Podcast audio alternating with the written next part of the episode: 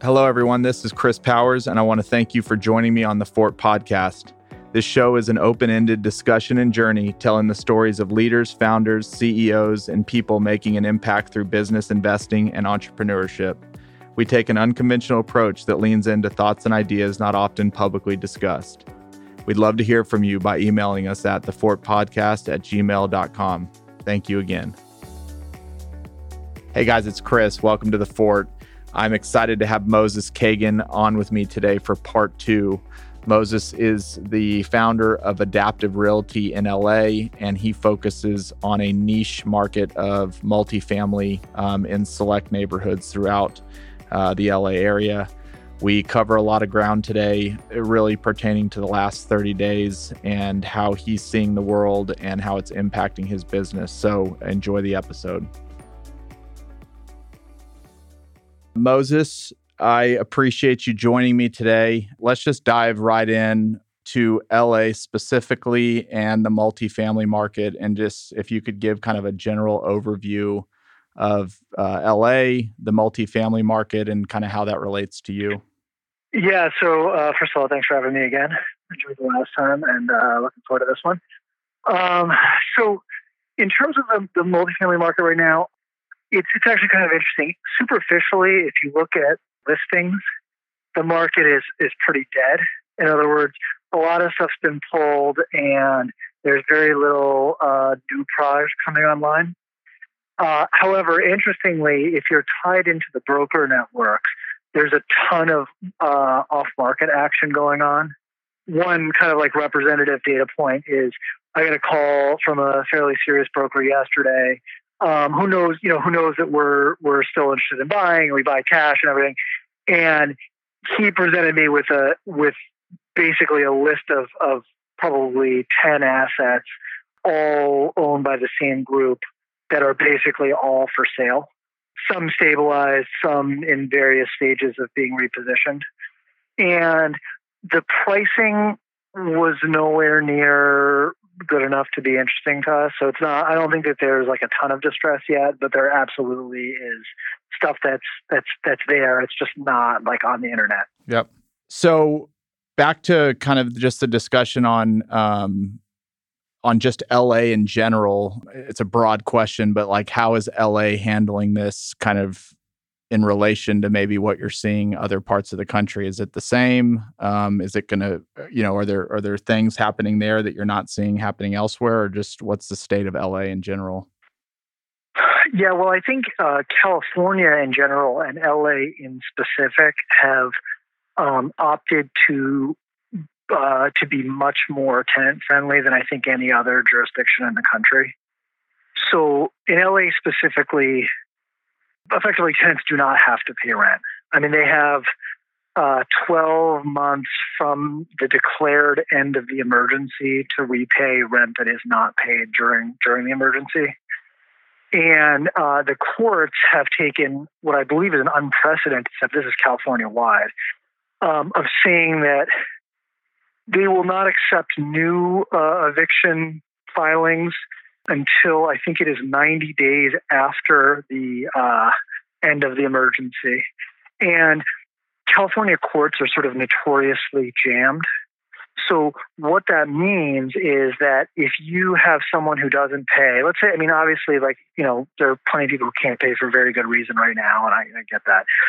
But let's say the emergency ends and then someone doesn't pay. I mean, you can easily be looking at 6 months to get your apartment back. And I think that is going to have a pretty large effect on a specific sort of owners of, let's say, workforce housing, and particularly owners who are not particularly well capitalized. So yeah, I mean, I think California has, and I don't want to be in a position of saying that California is necessarily doing the wrong thing. Like, you know, I think we have to be sensitive to people's situation, and things are obviously really terrible right now.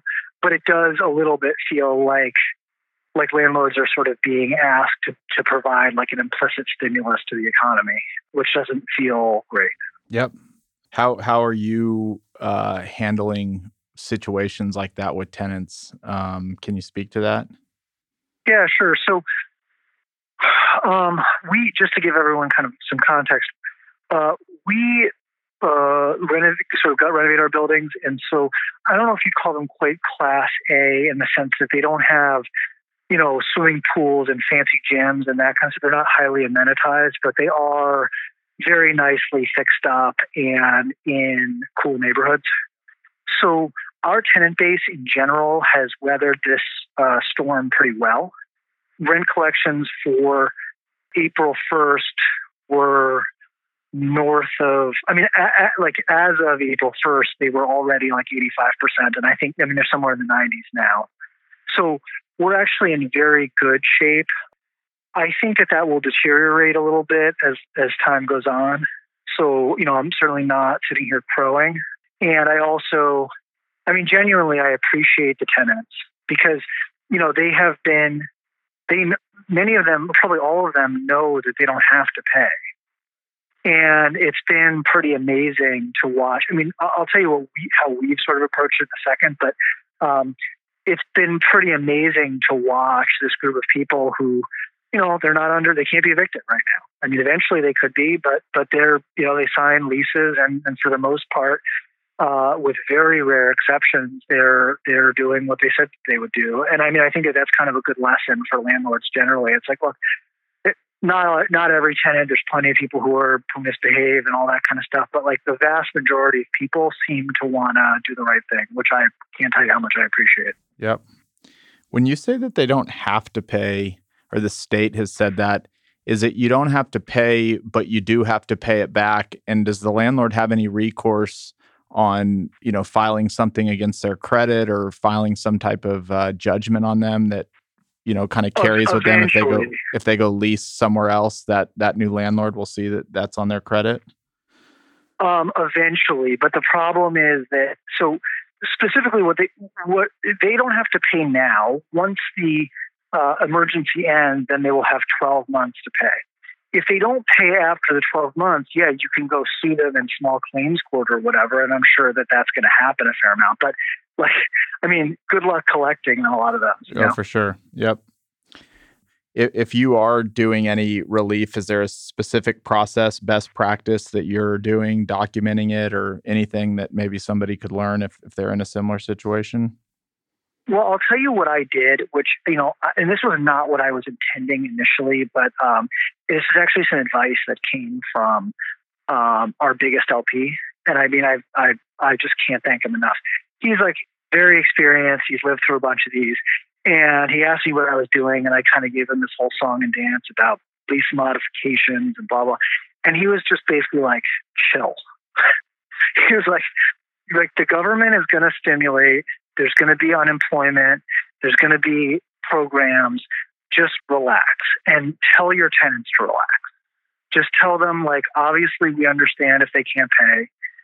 And just tell them that, like, they should not worry about it and that we would get back to them in a couple of weeks once things are clearer about, you know, in terms of government support and unemployment and everything.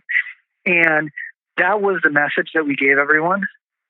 And, you know, obviously there were a few exceptions. We had a couple of people who took this opportunity to make like a political point about the relationship between private ownership and rent. And I mean, it was funny actually, but the vast majority of people who are like, they're good people who want to do the right thing. They just literally could not on April 1st because they didn't have any money coming in. When you say to them, hey, look, like, chill, like make sure you're applying for unemployment, do what you can to get whatever help you can get. And then like, let's just talk about this later on. And it just kind of removed a lot of the anxiety and which I think gets sort of translated into aggression.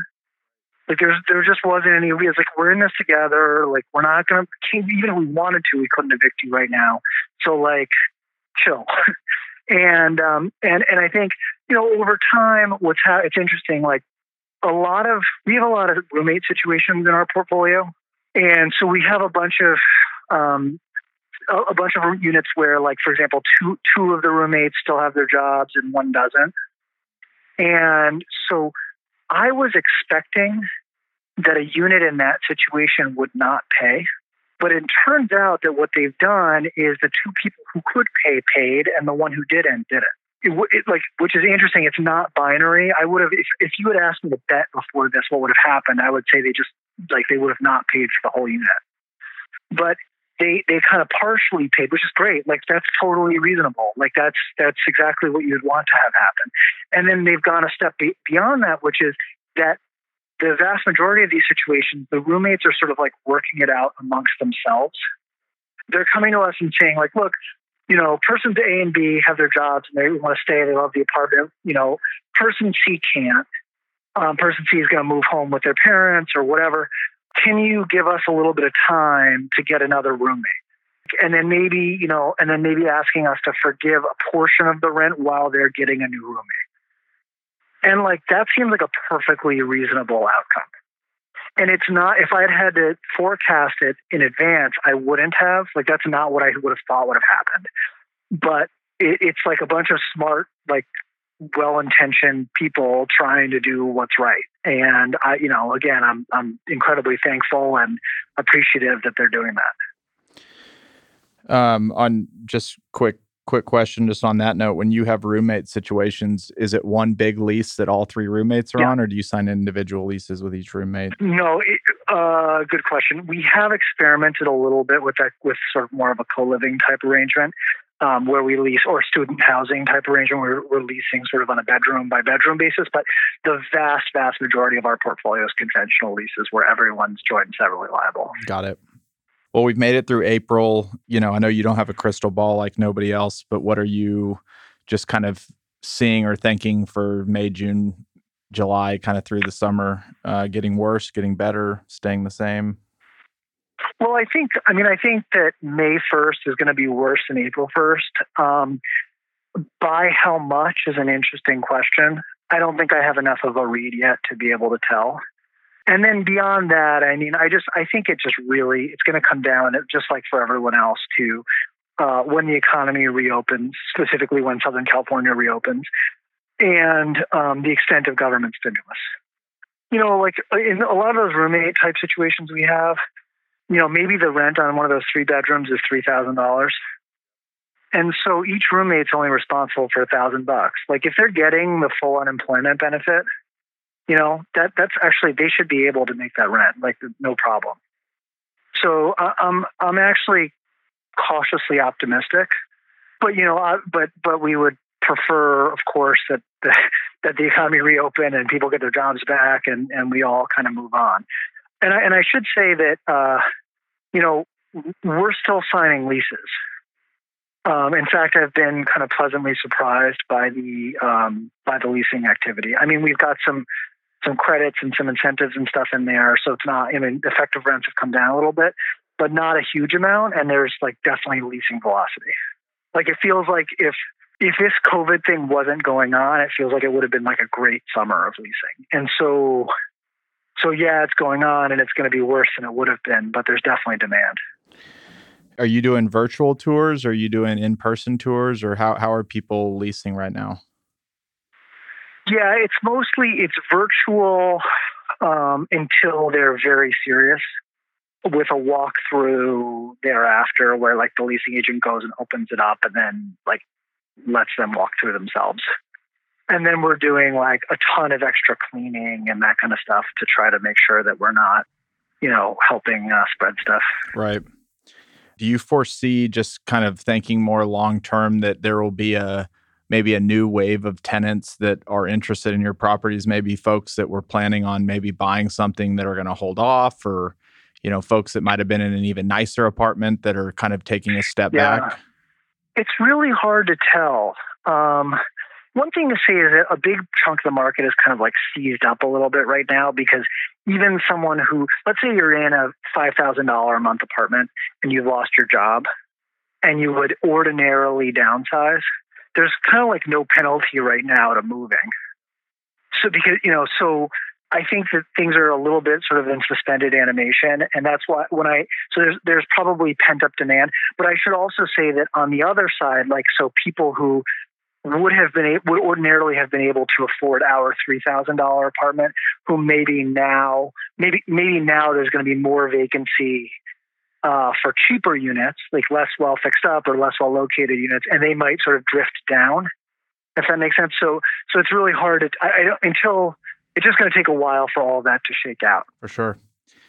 Going into this, did you have anything under contract to purchase, or was there anything in your pipeline that you were buying?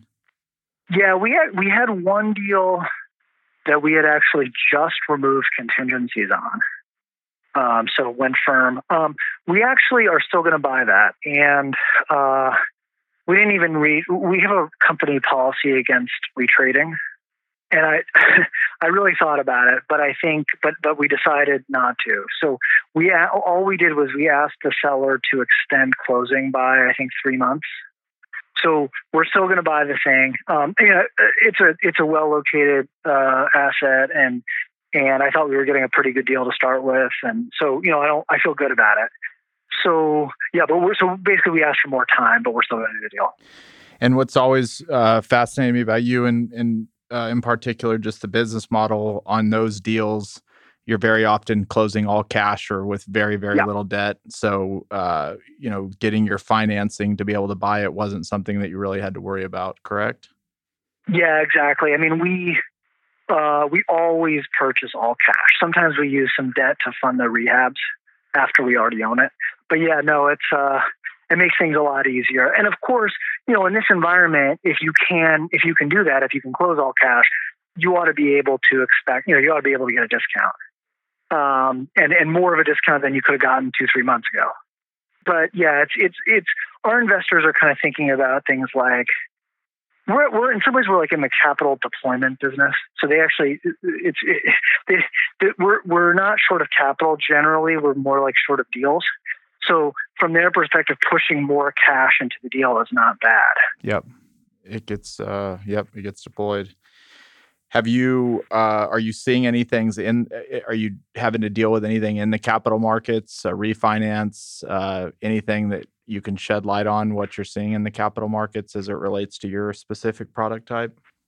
Yeah, so I have a couple of data points there. So we did, I put this on Twitter, we got called our pants down on one deal where we had bought one building, we did rehab, and then we had the opportunity to buy the property next door. And we did it without in advance agreeing to an increase in capital contribution from the LP. Like he signed off on buying the other property, and we actually did use a little bit of debt to buy that one. So our idea was to then go and get a construction loan and a little bit more equity to complete the enlarged project. And so we were kind of like midstream there and got the door slammed shut. And of course you don't want to like raise equity right now if you can avoid it. Although I guess we'll talk about that in a second. But so we went to a construction lender with whom we have a relationship, and shockingly, like, doors are open, happy to lend money. I mean, we signed an LOI and then they retraded a little bit after that, but still totally reasonable. Like the rates, very, very inexpensive. So, and the leverage is still pretty low. So I don't want people to think that that's like indicative of what's going on more generally in the market. But, this is a bank who is happy to put more money out at, what rates that I think are still quite reasonable. And then on the stable, so that's on the kind of the pre-stabilization piece. On the post-stabilization piece, we have I'm trying to think of the total capitalizations project, maybe like $3.5 million project that we are just finishing lease up on. And so ordinarily this would be the time when we would be running around like crazy trying to get our refinance to take that capital back out and give it back to the investors. There do appear to be loans available to do that, but the rates are, in my opinion, the spread's really wide. The rates are high relative to the 10-year. And I'm just, because the unlevered yield on that project is kind of fine. I mean, it's not like, it's a little worse than what I would have been, than I would have liked it to have been, like, because the last few leases are getting done with lower rents, effective rent. But it's still fine. So what we've chosen to do there is kind of to slow roll the refi, because I think that that spreads are going to come in and rates are going to come down, and I think the capital markets have kind of experienced a shock And unless you're desperate to access them right now, it's just better to let it relax, let the lenders figure out where, what's going on and what they need to do. And then I think that market forces will take over again. I mean, basically, if the 10 years where it is, mortgage rates have to come back in. To give people perspective, what would you have been able to get that loan at, call it 30, 60 days ago? And then what are you at today? And is it agency debt or is it conventional financing? This would be bank debt. So we generally borrow from local banks. We have done some small balance loans with Fannie and Freddie, but for various reasons, sort of better for us to just use local banks. I think there has been probably almost 100 basis point increase in the interest rate on the loan, and that's at a time when, I mean, obviously the 10-year has bounced around a little bit, but I mean, I think it's down overall since then. So there's just a lot more spread. But I got an email from a loan broker today announcing that the spreads had come in, or that rates had come down 25 bips. I just basically think that the banks ultimately are in the business of putting money out. It's a competitive market for them. There's and as more and more banks kind of get their feet under them and kind of get to grips with the situation, they're ultimately going to want to start lending again, and then competition will drive the rates back down. So it's just a question of timing. We can afford to wait because the unlevered yield on that deal, maybe we were forecasting a 6.75 or something, and now maybe it's a 6.4. I don't know, I haven't run the numbers recently, but it's okay.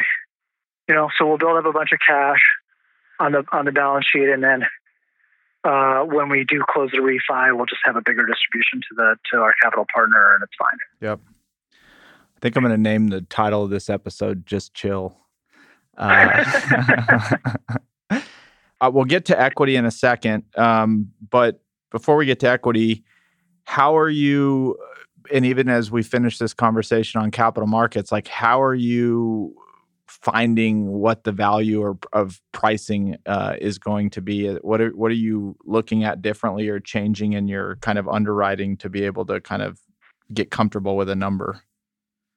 Well, this is gonna floor you and probably a bunch of your listeners too. Yeah. I literally do not look at comps when I buy stuff. I don't care. I care very, very much about the rental comps, and particularly the rental comps in our portfolio, right? I care very, very much about what the yield's going to be, and the rents are the driver of that. But I don't focus at all on what other people have paid for similar assets because I don't really care. I mean, there's just, and I can't tell you how often brokers are well, this guy just paid X across the street, and I'm just I don't care. Yeah. Never say that to me again. What am I going to do with that information? Yeah. I actually have to remind myself not to be rude about it because it's so frustrating to me. I don't care I just don't care. The comps, the one place, and this is all because we don't sell, right? So we're not underwriting an exit at the time that we're buying it. That's just not part of our model. We do care about the comps from the perspective of the refinance, right? So it's not completely crazy to look at it. And I think likely we're going to print some comps over the next couple of months that don't help me in terms of absolutely maxing the value, the appraised value of my finished product, and therefore maxing the proceeds. But an important thing to say is, okay, so we don't get 100% of the equity out, or we don't get 85% of the equity out. We get 80% out. We get 75%.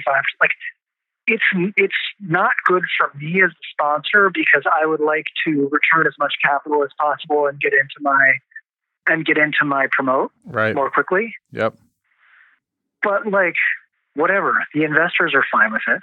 So they got 75% of their money instead of 85%. It's it's not the end of the world from their perspective. And in fact, as I said before, if we even had to carry the things unlevered for a while, that would still be okay. So it just doesn't, it's the comps. Like, yeah, I mean, maybe I keep an eye on it. Sometimes I remark, sometimes every once in a while I see one. I'm just like, you know, thank you, because I just made my refi a lot easier. But very often we're taking less money than on the refi than the bank is offering, because we care about, like, we pay a lot of attention to the debt service coverage. Like, we want to make sure that we don't ever find ourselves in a position where we can't pay our loan. Right. Or you're calling capital. Yeah, exactly. And I mean, we don't even really, it depends on the deal, but we generally don't even have the right to call capital. Like, when someone invests with us, they're not like, it's not like an unlimited checkbook to hear, save the deal later on, right? Like in extremis, obviously we would do that if we had to, rather than losing the building. But as I say to prospective LPs, like, that would be like a big failing on my, like, from in our business model, me having to come back to them and say, can you please put more money in, I would regard as like a failure on my personal part. So it's not like it would never happen. Like, if it had to happen, it would happen. Like, that's, we're not idiots, and neither are our LPs, but we're really trying to avoid that. So that's the story on the comps, is that because often we don't necessarily even want to take all the money we could get on the refi. So, okay, so someone prints a bad comp or a couple of bad comps or whatever. It's not the end of the world. You had a good tweet the other day just talking about a 15% drop in rents doesn't mean a 15% drop in purchase price. It's actually more than that. Can you spend 1 or 2 minutes just kind of walking through that explanation you gave? I thought it was great. Yeah, well, I mean, real estate is like your classic high fixed cost business, right? So even separately from the leverage, you've got, I mean, depending on the building, for multifamily, you're probably talking, operating costs for the building of anywhere between 25 and 40% of revenue. So if you drop rents 15%, it's going to have an outsized impact on the NOI. So, like, I mean, right away, that's going to translate into a big value drop in terms of what we're willing to pay. Yep. So are you, I know that you traditionally have raised funds and have funds. Are you currently raising? Do you have capital already raised and on the sidelines waiting? Or, like, what's the environment for equity look like to you right now? Yeah, so we went into this crisis in an interesting situation. So we have just finished putting out Fund 5. This is an interesting story. So Fund 5 was $12 million in total, a little over $12 million in total equity, and we had the right under the fund docs to lever up to 50% loan to cost. So we could have done $24 million in projects roughly. We've chosen, just given, and by the way, I should say that it's entirely in our financial interest to do that, right? Like, we get, our fees are determined by the total capitalization of the project. And of course, like, the more leverage in theory, like the larger your carry is, like, all the incentives push us towards levering up and doing as much as we can with that fund. But we have actually decided to not buy anything else with it. And so the total, we're going to use a tiny bit of leverage. I think we'll end up doing like $14-15 million in total capitalization for that fund. So what I'm trying to do is we kind of, and the reasoning is just like, look, like, we don't know what the debt market's going to look like. We don't know what the rents are. We have an idea, but we're not sure about what rents are going to be when we start to finish these projects. Like, let's not put ourselves in a position where there's any kind of vulnerability to not being able to refinance bridge debt. So what I'm saying is, I guess we had this fund which we could have sort of used some leverage and bought more stuff, but we've chosen not to do that. We luckily came into this crisis with a big allocation for us from some venture capitalists who have had some exits and are looking to place specifically opportunity zone money. And so we have a bunch of dry powder there, and that's the deal that we're moving forward with is an op zone deal. And I actually have 2 offers out right now on other op zone stuff.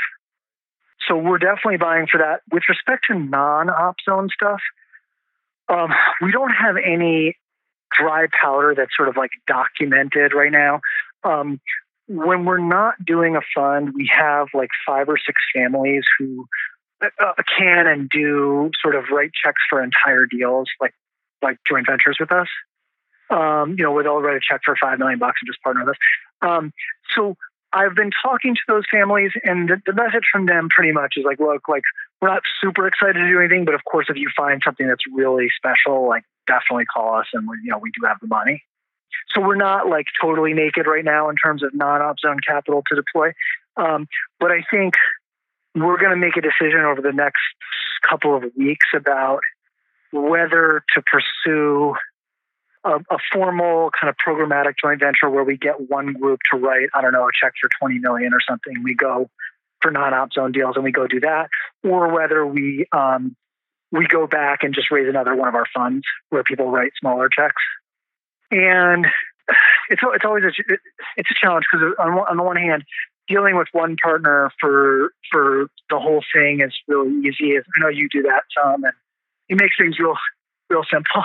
On the other hand, we have this group of investors who have been following us since Fund 1, with 100K or 500K or whatever, and it just doesn't necessarily seem like great to sort of say to those guys, hey, thanks for following us for the last, whatever it is, like 6 years, yep.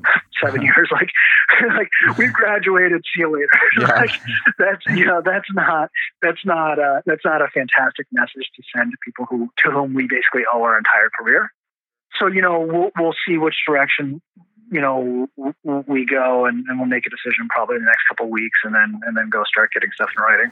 I didn't have this in our notes before, but op zone deals, we didn't talk about it last time. What are you doing in the op zone? Have you been given kind of a directive by those VCs that they're interested in the opportunity zone? And then what's the opportunity that you're chasing to take advantage of it?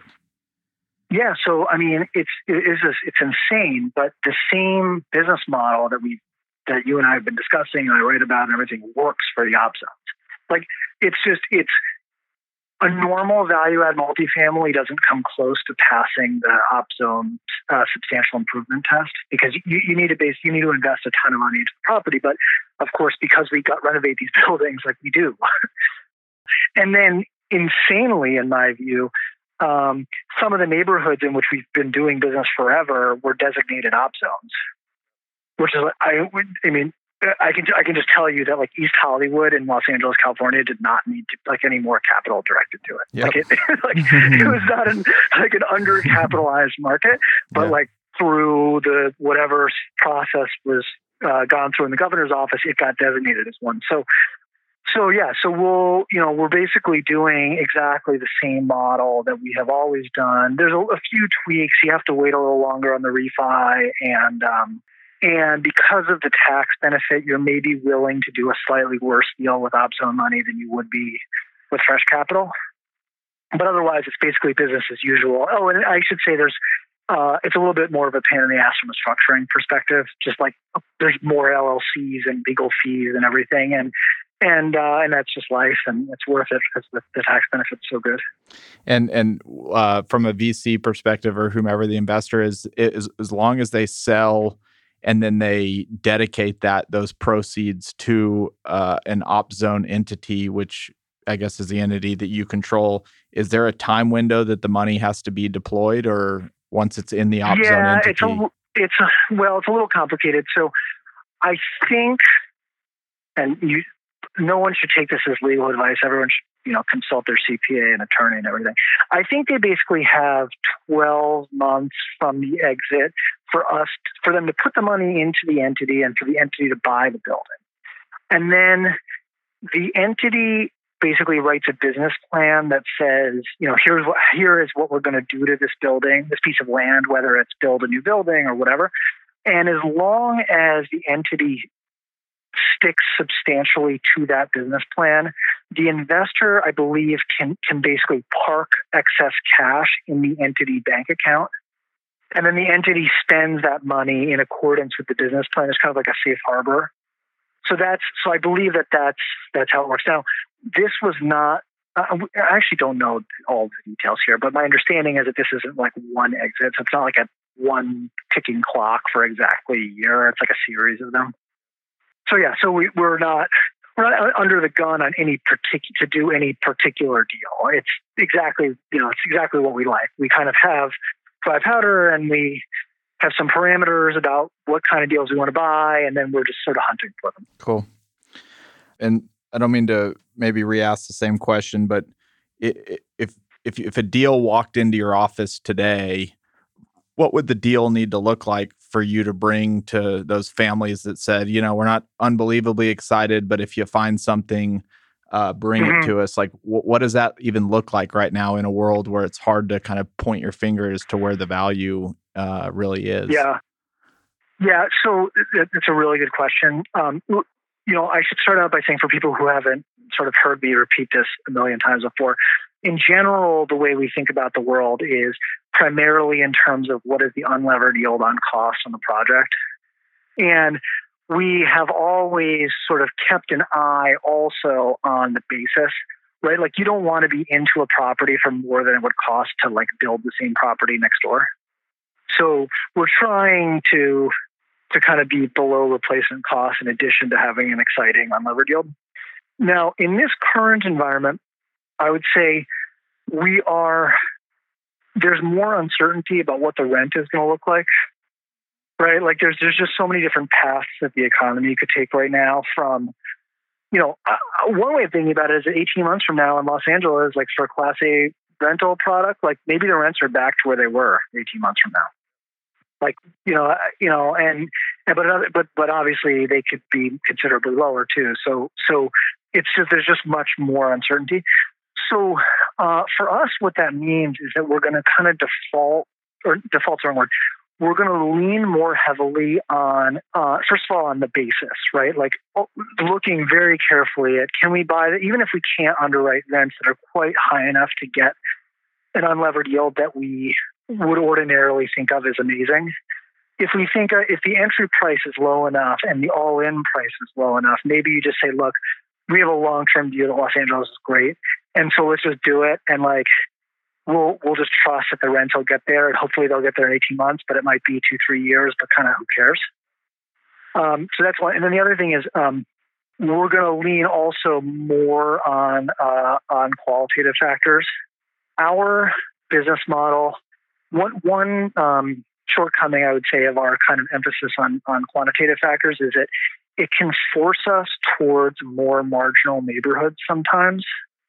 Like, in a quest for the yield, like sometimes you're like, well, you know, I'd love to do this deal over here, but really to get the yield that I've promised my investors, I kind of need to go into this area that's maybe a bit more beat up and not as exciting, but like, you know, where the numbers work a little better.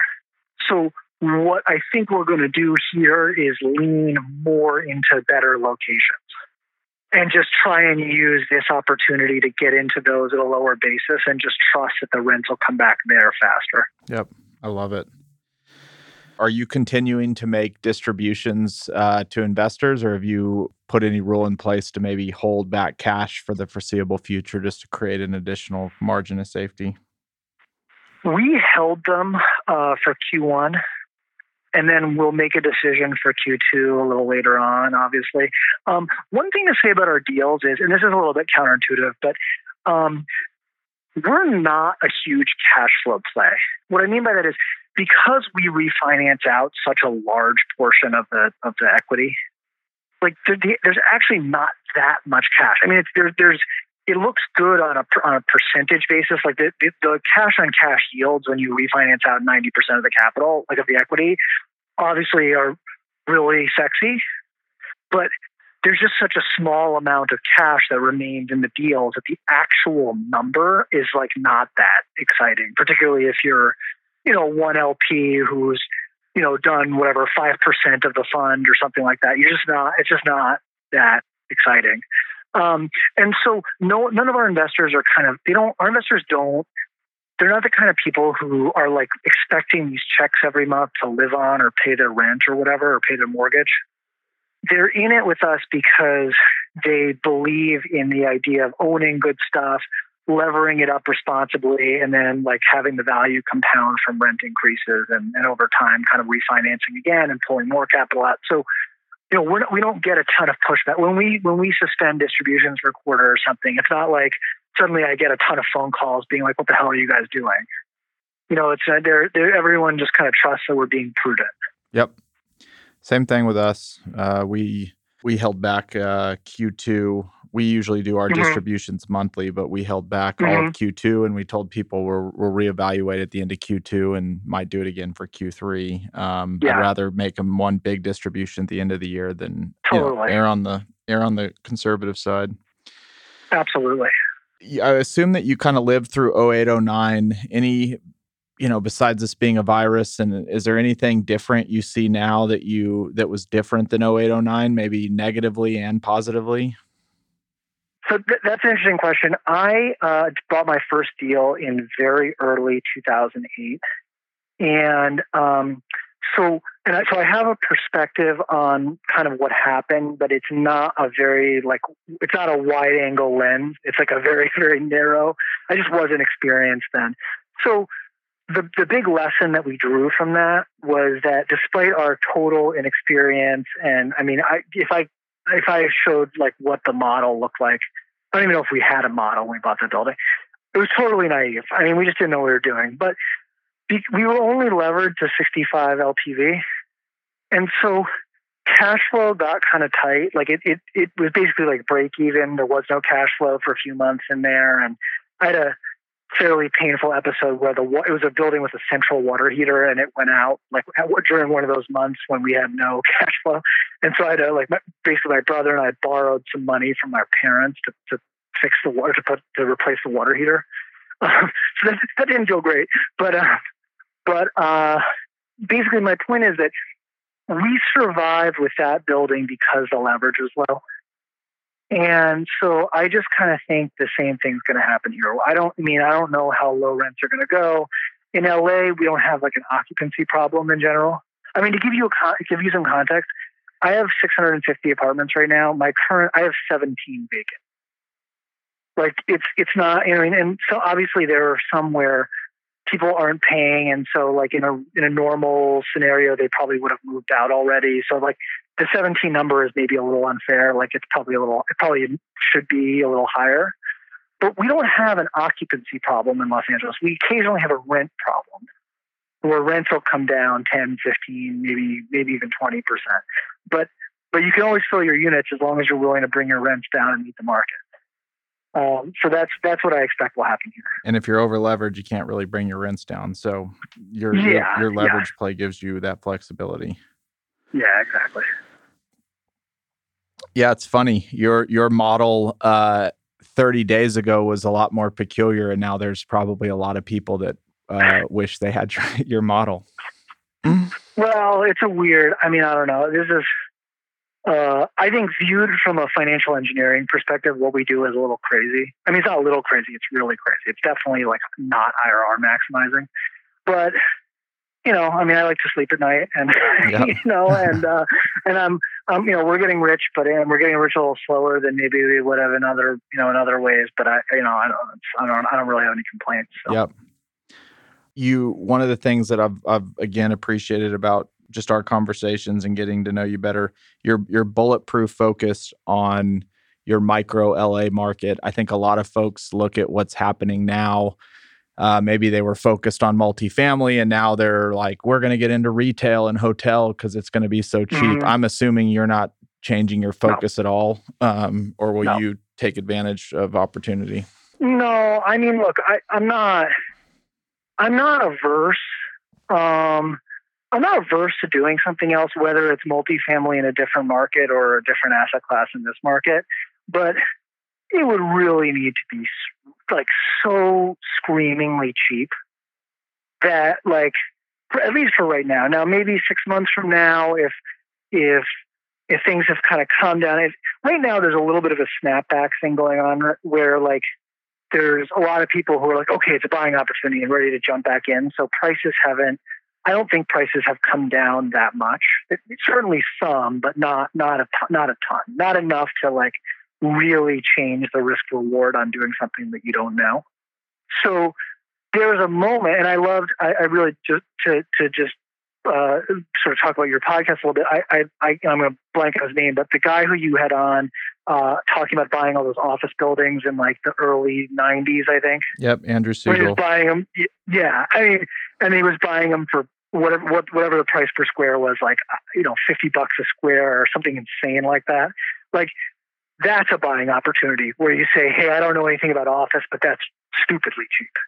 Like this, you know, okay, so that, at that point, the risk reward changes and you're just like buying for so much below replacement cost that you're like, okay, I'm just going to figure it out. But I haven't seen those opportunities yet, and maybe they'll emerge, but I would bet not in LA. And so yeah, the answer is no. And the other thing is, like, I just depend so much on leasing information from our existing portfolio. That's just such a huge advantage to know, okay, what are two bedrooms actually renting for? Not what are they like, what are they being advertised for on Craigslist or whatever, or apartments.com, but, you know, what's actually closing? What is the real effective rent? How, you know, what's the velocity?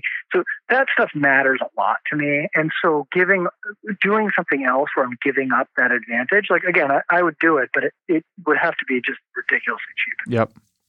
Yeah. Andrew's great. He talks about just like walking through the streets, buying up office buildings for $15-$20 a foot for a couple of years. It was his golden years.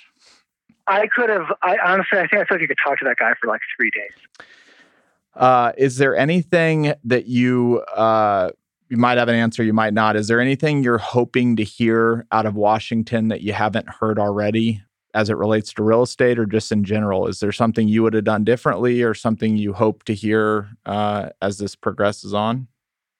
Yeah, I mean, I think, you know, we're now a couple of weeks down the road on this PPP thing, which is the thing that, you know, so, and we're in the, you know, we applied for a loan for our management company, you know, not for any of the real estate entities, but because we, you know, we have payroll and revenues are going to go down and everything. So in that process, we have our act together, obviously, in terms of record keeping, and we have smart people working on it. And we bank at First Republic, which is like a great kind of like private / business bank, where like if I call my banker right now, he'll pick up on the first ring. Like basically we have every advantage that you could have in this situation. And, you know, we don't have our money yet. I mean, we have an approval and I assume loan docs are coming and we'll, you know, but so on one level, yeah, it's been really fast. I guess they already are distributing money, but it does feel like in retrospect, the way to do it would have been to funnel money through the IRS that already has all the taxpayer identification numbers and EINs and just like, and obviously the IRS is monitoring the payrolls because you're paying payroll taxes every 2 weeks. So they kind of know if you keep people on payroll, and they could have just sent the money. And then, you know, to the extent that they needed to claw some of it back, if you fired people, they could just clean it up at tax time next year. So it strikes me that in retrospect, that was probably the way to do that. So, I mean, you know, I'm not an expert. I'm sure there's a million holes you could poke in what I just said and everything, but that from the outside, that feels to me like it would have been a cleaner process than what we're all going through now. But look, I mean, multifamily real estate is basically a proxy for like overall employment. I mean, that's what it is, right? So, I mean, I guess industrial is too in a certain way. It's just multifamily is maybe more in some ways like closer to the I don't know, to the ground zero or whatever. So I don't need anything in particular for myself or for our industry, although like what California's doing with, I mean, it'd be nice to be able to get your apartments back at some point, you know, like short of 6 months, like that feels a little extreme. But overall, like I would say, I don't know that multifamily needs direct help. I think it's just like, look, we all want people to have jobs. You know, I'm rooting as hard, and maybe not as hard. I was going to say as hard for my tenants to get good jobs as they are. Clearly, I don't care about it as much as they do, but I care about it a lot. Like we want these people to succeed and be successful, and ultimately, I want them to go buy their own houses and move out. Like, you know what I mean? We want these people to do well, and so I'm just kind of rooting for all these other businesses that are employing these people and for the people themselves to get help. For sure. No, that's a great way to put it. All right, my last question. I didn't put this on our notes, so I'm sorry if it catches you off guard. If you had to make a bold prediction maybe contrarian to the rest of the world that 18 months from now, if we do episode 3, we'll check back in on? Is there something that you're seeing or feeling or thinking that's probably something bold that most people might not agree with you on right now? Well, I don't know if it's bold, but I'll tell you, I just sent an email to one of our important LPs and management clients arguing that I think that rents are going to come back to where they were faster than most people think, at least for LA and for the stuff that the projects that we're managing. Now, to be clear, I'm not using those numbers in my underwriting for new deals right now. Yeah. I'm underwriting the low rent, but it feels there's like a weird thing where, well, at least so far, the job loss has really been concentrated sadly, among the people who can least afford it, people who are, maybe a little less educated and working in jobs that don't pay as much. But I think, if this goes on for a long time, it'll of course ripple up into the more, higher paid jobs. So we want this over as quickly as possible. And I also think that I think that there's going to be a snapback with certainly not all, but a lot of these jobs that restaurants and that kind of thing. Like I just think there's going to be a lot of cooks and waiters and whatnot who are skilled and know how to do those jobs and are on the sidelines. And there's going to be a bunch of landlords who would prefer to have their restaurant spaces generating rent rather than being dark. And so I think that people are going to be surprised by how many of these businesses come back, because the landlord's just like, look, I already know you. Obviously, you couldn't control what happened. You've been a good tenant for however many years. Why don't you start back up and let me give you a little bit of some free rent in the beginning just to get you to the point where you can restart. And so I think that that's going to happen maybe a little faster than other people do. But maybe I'm just a congenital optimist. Hey, I love it. It's a bold prediction. All right, man. Well, your time is always valuable. And like I said many times, it's been great to continue learning from you and getting to share kind of this industry with you, and appreciate your time. Well, likewise. And I've had so many people say such good things about our last episode and also all your other episodes. And I just can't recommend the rest of this podcast highly enough. I appreciate it. And you just have great guests and you're a good interviewer. So you have great guests and you're a great interviewer. So thank you. Thank you for letting me on again. And we'll be in touch soon. Okay, buddy. I'll talk to you soon. Thank you. Cool, man. Thank you. Hey everyone, it's Chris here again. Thank you so much for joining me on this journey. If you enjoyed the show, please subscribe to us on Apple Podcasts, leave a 5-star rating, or write a quick review. Thanks again, and I'll see you on the next episode. Chris Powers is the founder and CEO of Fort Capital LP. All opinions from Chris and guests of the Fort Podcast are solely their own and do not reflect the opinions of Fort Capital LP. This podcast is for informational purposes only and should not be relied upon for real estate or investment decisions. The Fort with Chris Powers is produced by Straight Up Podcasts.